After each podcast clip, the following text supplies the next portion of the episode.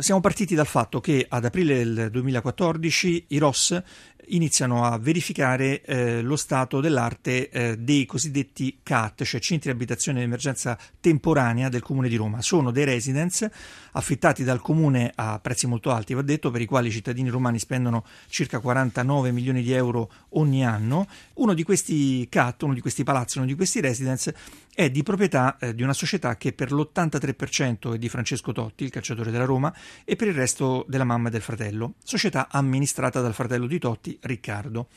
Nel 2007, ehm, con presidente della commissione di gara Luca Odeven, eh, viene dato ehm, alla società di, di, Totti la possibilità di affittare questo eh, immobile a Tor Tre Teste, che non è proprio il centro di Roma, insomma è una zona periferica, un palazzo che è un ufficio quindi il classico ufficio con uh, finestre con le veneziane piuttosto che con le persiane, con uh, i caloriferi che non fanno passare acqua ma aria, insomma non il massimo per viverci. Questo appalto in sei anni, ehm, tuttora vivo in fase di proroga però con la Giunta Marino, ha reso alla società di Totti mh, circa uh, 5 milioni di euro.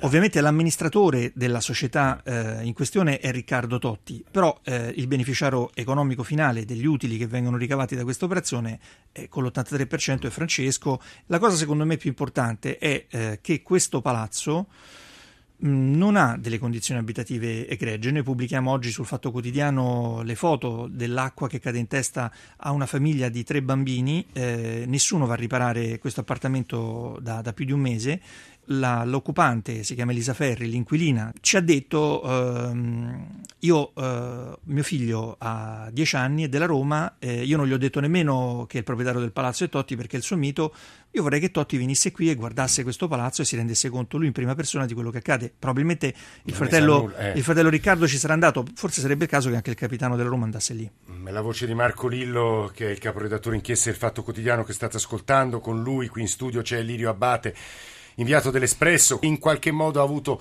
una sorta di dibattito a distanza con Giuliano Ferrara, già direttore del Foglio, che eh, con il Foglio ha cercato di decostruire, smontare l'inchiesta, ma smontare soprattutto un'equazione. La mafia capitale, la criminalità eh, sta a Roma come la mafia sta a Palermo. Non sono differenti e quindi le accuse in capo ai vari indagati sono, molt- sono uguali. Ecco, Giuliano Ferrara, buongiorno, benvenuto. Sì, non, non, ho voglia però di partecipare a una trasmissione stercoraria, perché le no. cose che ha detto adesso Marco Lillo sono rovistare nella merda le destinazioni d'uso, il piccolo appalto, non mi piacciono queste cose qui. La mafia a Roma non esiste e questo l'hanno capito tutti, compreso il procuratore generale della Cassazione. Siamo in presenza di un giornalismo di quart'ordine, arrivederci. No, Ferrara, su. Ma intanto era il procuratore generale della Corte dei Conti, nemmeno questo sa Ferrara. No, Ferrara non so se sia rimasto colpito dalla ricostruzione della vicenda dei palazzi di Totti, non so. Sarebbe Lillo. interessante sentirlo eh, dalla sua eh, voce, ma probabilmente discorso... se volesse eh. ri- ritelefonare Ferrara... No, stanno arrivando moltissimi messaggi. Saremmo, saremmo ben felici di, di, poterlo contraddire nel merito, perché il punto è, mh, secondo me, eh, ho paura che a volte nei giornalisti scatti eh, un complesso um, di questo tipo.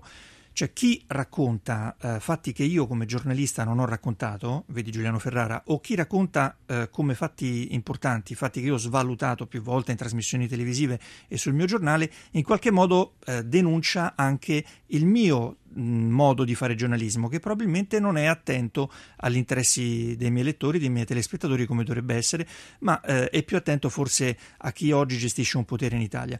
Io quando eh, racconto nel, nel, libro, quando noi raccontiamo nel libro la vicenda di Totti, pur precisando appunto che il capitano potrebbe non sapere nulla, che il capitano non è indagato però, ed è importante allora, dirlo, faccio, faccio però, però, però, però eh. voglio, voglio, dire questo, eh, lo racconto con gli occhi eh, di Elisa Ferri, cioè dell'inquilina di questo palazzo che ha tre bambini che tutti i giorni si svegliano con l'acqua dentro eh, il loro letto, nella camera. Eh, mm, non so se mi spiego.